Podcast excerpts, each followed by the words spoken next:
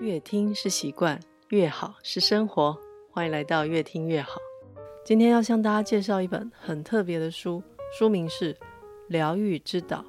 它的副标题是“在六十种森林香气里，闻见台湾的力量”。关于台湾的力量，相信大家这阵子已经听得够多，也看了非常非常的多，所以我特别挑选这一本，让大家能够以另外两种方式，嗅闻以及阅读的。来体验台湾的力量。这本书呢，是知名的垦园创办人温佑君老师以及屏科大教授杨志凯老师的作品。内容不但介绍了六十种台湾最具代表性的植物气味，而且他们也以自己的专业出发，从植物的功能学里，就是里面的精油香气，如何应用在人体医学的作用，以及很多很感人的人文历史故事。而最特别的就是他的这本书插画，手绘插画是由种子设计所画的，笔触非常的细腻温暖，非常的耐看。而书中六十种植物分别以台湾原住民的十二族群为分类，因为他们的传统领域刚好涵盖了台湾全部的岛屿以及兰屿。所以我们在认识植物的本身的同时，也能够了解历史跟地理的人文故事，非常非常好看。而提到植物气味，不知道大家第一个联想到的是什么？相信大家心中都有属于自己很怀念的味道，也许是厨房里爆香的九层塔，或者是很受大家喜爱的庭园植物桂花，因为它香气很浓郁。或者是小时候妈妈为我们进补时常用的当归四物中药味，而我自己最难忘的是玉兰花以及土芭乐，因为小时候我奶奶每天一早都会到院子里摘玉兰花到佛堂供佛，然后也会多摘几朵别在自己的发髻上，让它一整天都有玉兰花的香气。有趣的是，邻居的如果到家里拜访的时候，因为玉兰花种在门口，他们也会随手摘几朵别在自己的头上，因为它长得很多很多，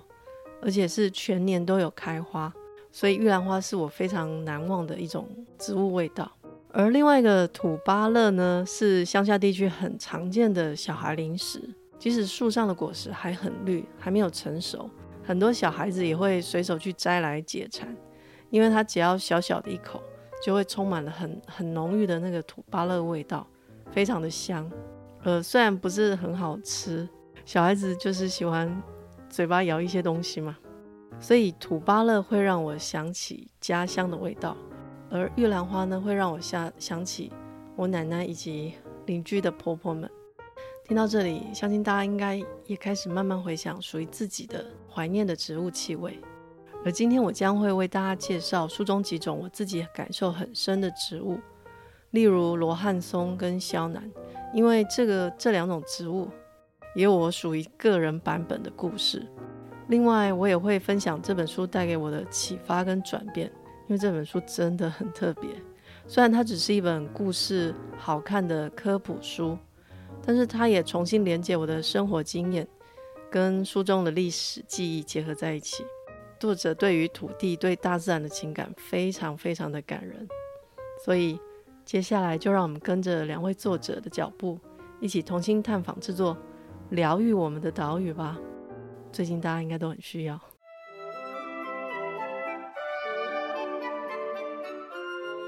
高中时，我有一位启发我蛮大的地科老师，他曾说，我们每个人的内心世界可以由三个面向组成。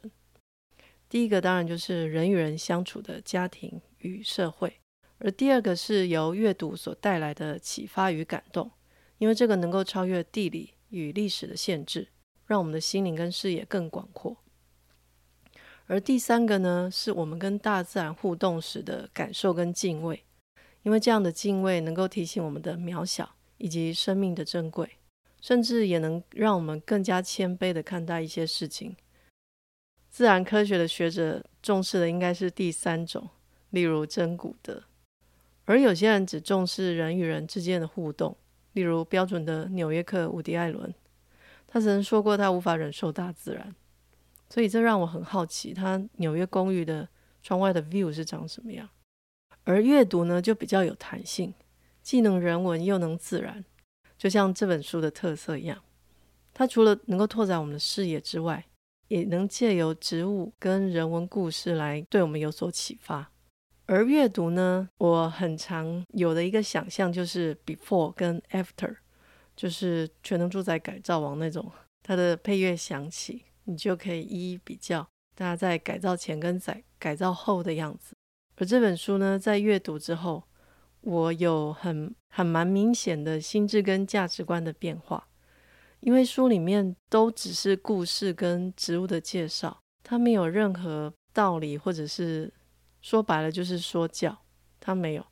这是就是故事迷人的地方，它能够在无形当中感动你，然后让你有了 after 的那种改变。所以今天的这一本《疗愈之道》算是营养非常均衡的精神粮食，它包含了我刚刚提到的那三种层面：人与人之间，还有阅读的视野拓展，以及大自然对我们的启发。因为它介绍都是台湾自然环境以及。跟台湾有关的人文历史，当然也有最实用也最实际，我最爱看的植物香气的学理分析，例如让我们的自律神经和缓啊，非常的实用。一边读我都会去打开我精油的罐子，大家就可以想象这本书呢，应该怎么说？像是厨艺精湛又医术很高超的志玲姐姐，真的是非常完美的一本书。大家听到这里，不知道有没有点开博客来的那个网页，要下定了吗？知名的教育家海伦·凯勒他曾说：“气味就像无所不能的魔法师，它能将你传送到千里之外的远方，也能将你带回深处的记忆。”关于这一点，我想要跟大家科普一下嗅觉。嗅觉呢，是所有感官里面唯一不用经过视丘而直接连接到我们大脑皮层的。也就是它资讯不需要经过我们的判读，它没有转运站。大家可以想象，我们看到一样东西或听到一样东西的时候，即使一开始不喜欢，我们也会借由理智，然后理性的思考去扭转我们的印象。例如，听到一个不是太 OK 的音乐，但是知道这段音乐它有背后动人的故事的话，我们就会扭转那个印象。但是嗅觉没有办法。嗅觉就是喜欢就是喜欢，不喜欢就很难改。像我自己喜欢吃榴莲就很喜欢，然后身边不喜欢榴莲的人应该都很害怕那个味道。臭豆腐也是，因为我觉得臭豆腐不是很 OK，我没有办法借由常吃臭豆腐来扭转我的印象。我在想这也是偏食主要的原因吧，因为它也包含了嗅觉的感官，所以要面对偏食的话，只能够把。食材藏在喜欢的料理里面，比如说把红萝卜剁得很细很细，这样。又提到食物了，我真的很，我真的还蛮容易提到 吃的。吃是我们最原始的本能，它包含了嗅觉跟味觉。味觉是会经过我们视丘的判断，所以它是可以扭转的。嗅觉不行，这个这个是一个小科普，大家参考一下。但我想，这也是咖啡香让人很着迷的地方，因为它是直接由鼻腔进入。而书里面提到了一些植物气味呢，温佑君老师说，它不仅是能由鼻腔进入我们的身体，它也会借我们的皮肤表面来跟我们接触。所以，我们进入森林时的那种感觉，会让人很放松。除了我们可以闻到一些芬多精之外，其实我们的身体也是在接触植物精油，而提到森林，大家应该都去过溪头或山林溪。我自己的经验是，如果一路遇到塞车，或者是看很多眼花缭乱的招牌，会让人有点心浮气躁。但是只要看到了梦中竹林或者是柳杉林，我的心情就会很自然而然的平静下来。不知道大家有没有共同的经验？我以前都以为是因为那个辽阔的风景，或者是山很漂亮，让我心情好。但是读到这本《疗愈之岛》之后，我才晓得，其实也是因为森林的力量来安抚我们的心。关于这方面的知识，大家应该都听过很多针叶树种，它有抵抗 cancer 的效果。关于这一点，温佑君老师也非常仔细地以精油的分子结构，就是有机化学的那些名词，来让我们了解它是如何跟我们的生理做反应。其中我觉得最特别的是能够和缓自律神经的雪松醇，因为它出现在很多针叶树林里面。其中一个就是栾大山，这个在溪头很多，所以我的经验是，有一次我去溪头，然后听到很多婆婆妈妈们，因为现在很多退休的人士，因为进溪头门票有优惠，他们打招呼的方式是：“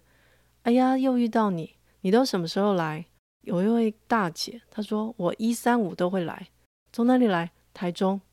对。他们从台中每天开车这样一三五就去，可能是因为他们好像读到了一些医学报道，或者是其他的其他的行来的人士跟他们介绍，溪头的森林有一些很特别的针叶树种，能够让人身体更健康。假日不建议大家去，因为真的很容易塞车。关于这一点，温佑君老师给栾大山取了一个很有趣的味，很有趣的名字，叫做。龙猫的气味，因为他说栾大山呢，就好像电影《龙猫》里面小梅他们家旁边那棵大树，能够照顾他们全家人。因为栾大山它的雪松醇呢，对于自律神经的缓和非常有效。而除了龙猫的气味之外，莫佑君老师也为每一种植物都取了一个非常特别的名字，让人一看到会觉得，哎，为什么？为什么栾大山是龙猫的气味，然后罗汉松是好风水的气味？它每一种植物它都有自己的独特的名称，除了是以它精油的功能来命名之外，它也有时候也会以它植物的故事来命名，非常非常的好看。我在翻的时候都会一则一则这样看下去，根本停不下来，比洋芋片还吸引人。每一个故事都非常的好看。龙猫的气味，请大家自己去读，感受会更深。而书中第一个植物介绍的是兰屿达悟族的罗汉松，因为有句话是这么说的：“家有罗汉松，世代不受穷。”然后温老师他也以好风水的气味来形容罗汉松。而书里面分享的故事是彰化田尾在二零一一年的罗汉松拍卖价格高达一千万。田尾，大家如果有去过，就知道那是一个贩售很多植植物还有盆栽的地方。在这里，我也分享一则豪宅罗汉松的风水故事。大家应该都听过鼎新魏家，因为我读到就是马上联想到他们家。他们家的魏成美堂呢，是位于它位于彰化田尾的隔壁永靖。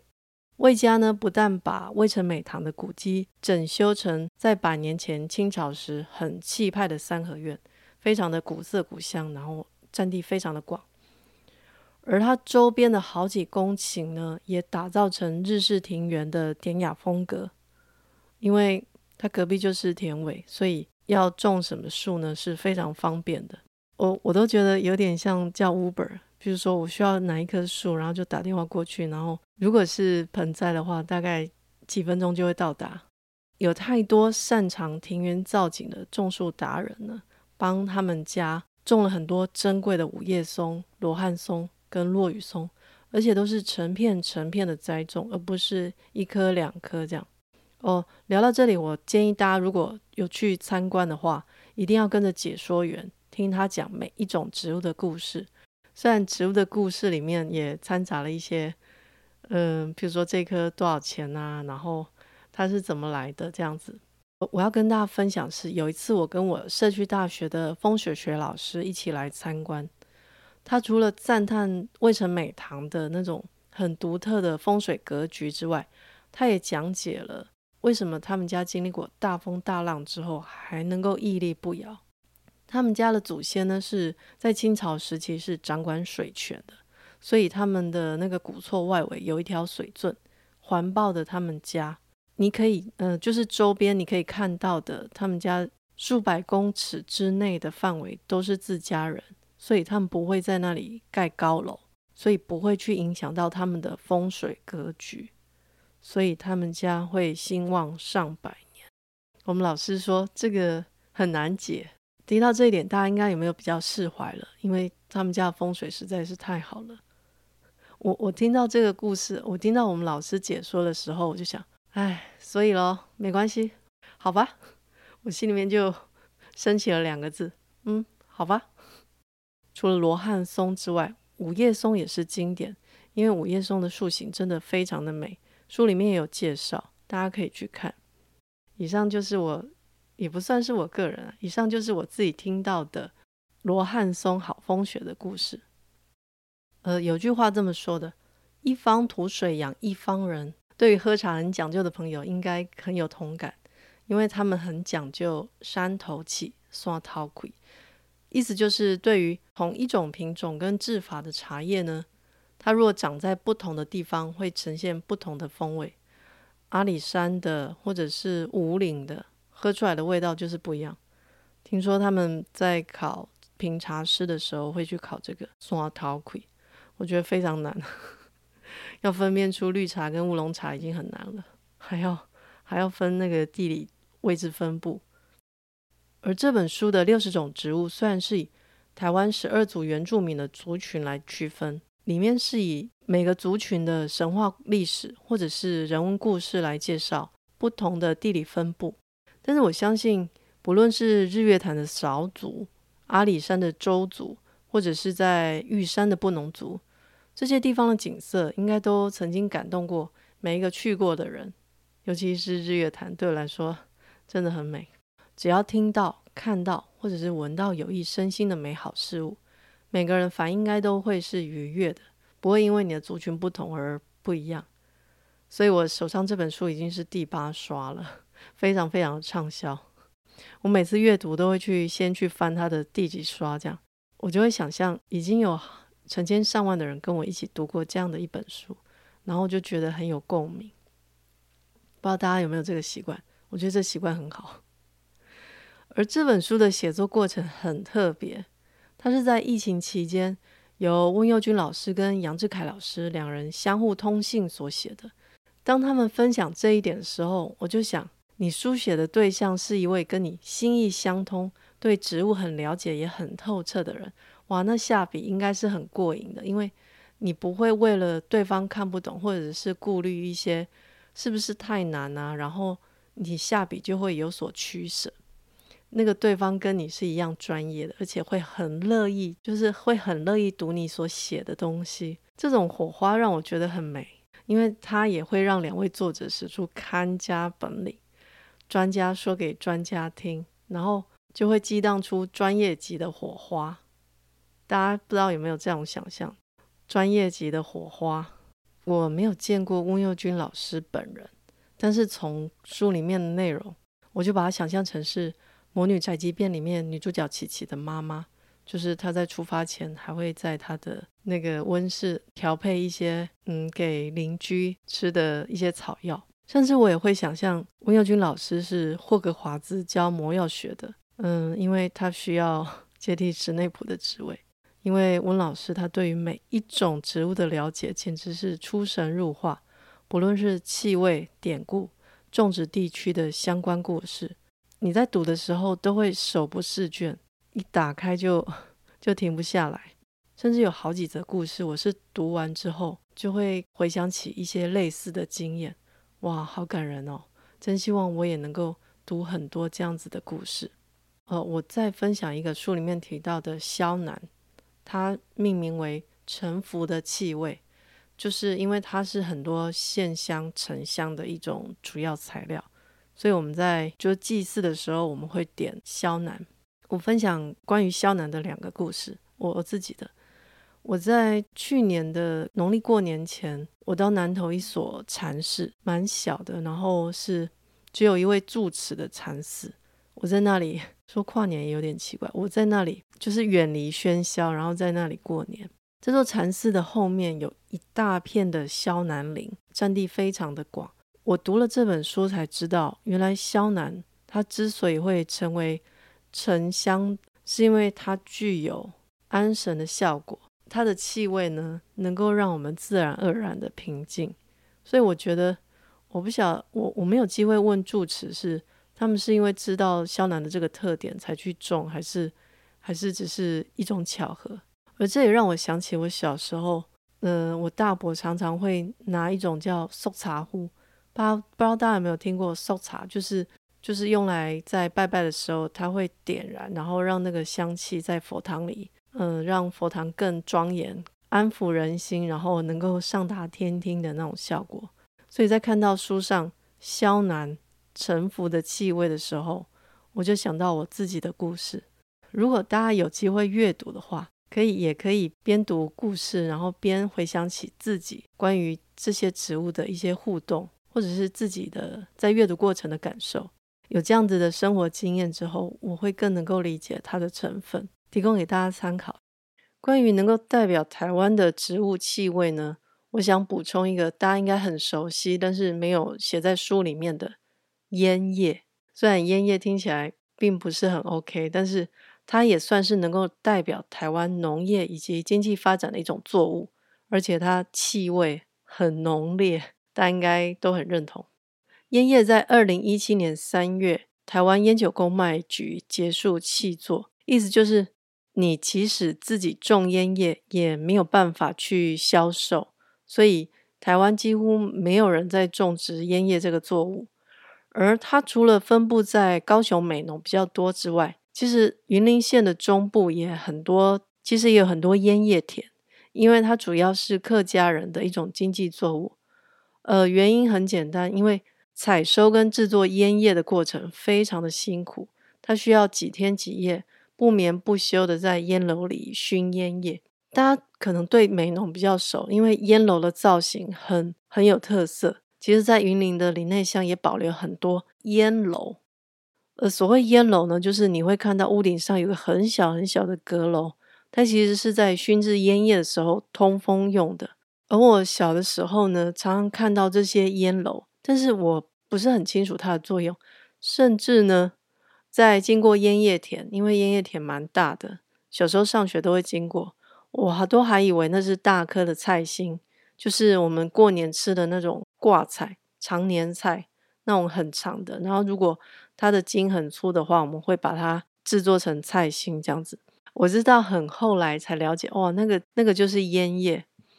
而烟叶呢，我科普一下，它长得比人还高。呃，我我简单介绍一下烟叶的历史。台湾在一九四六到二零一七有烟叶的公卖，也就是它必须经过核可才能够。才能够种植烟，而且它的种植面积是有限制的。即使你领到那个执照的话，你不是说你想要种多少就种多少，因为它是气做的，每一户呢只收